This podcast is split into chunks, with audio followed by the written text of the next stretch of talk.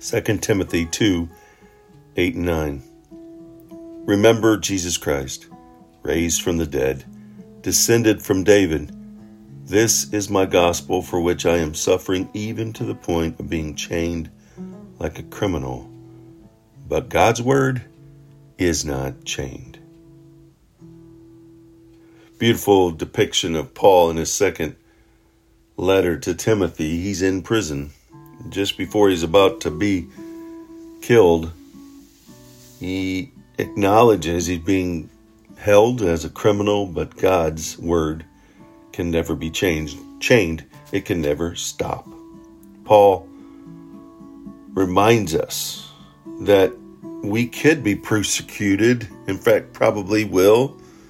Jesus told us we would be for the sake of the gospel and he was put in chains and in prison for the gospel he preached. The truth about Jesus is no popular in our day than it was in Paul's, but it still reaches receptive hearts, and we need to keep pursuing what God has left us here to do, and that's to share the gospel message. When Paul said that Jesus was God, he angered the Jews who had condemned Jesus for blasphemy.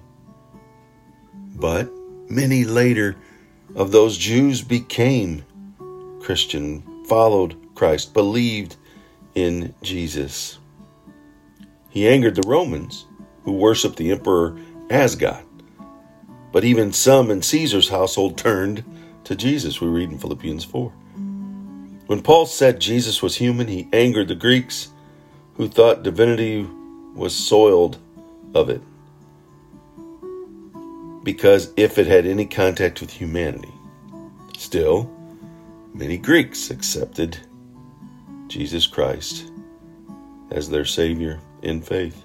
Acts 11. The truth that Jesus is one person with two united natures has never been easy to understand. It baffles our mind, but is being believed by people every day. Despite the opposition, Let's all continue to proclaim Jesus Christ. Some will listen, and some will believe, some will ridicule, and some will turn and not listen.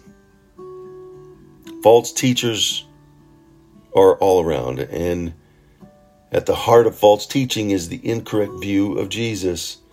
In, Tim- in Timothy's day, many asserted that Christ was divine but not human, God but not man.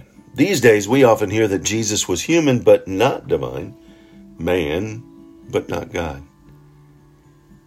Both of those views destroys the good news that Jesus was taken or has taken, did take, will take, is always taken our sins on himself and has reconciled us, made us righteous, and restored our relationship to God. And in this verse, Paul firmly states that Jesus is fully human, descended from David, and fully God, raised from the dead.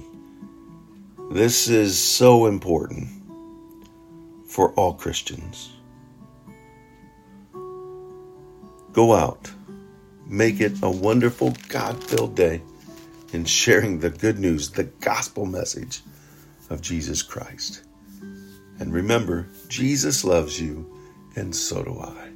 He did it. Let's do it.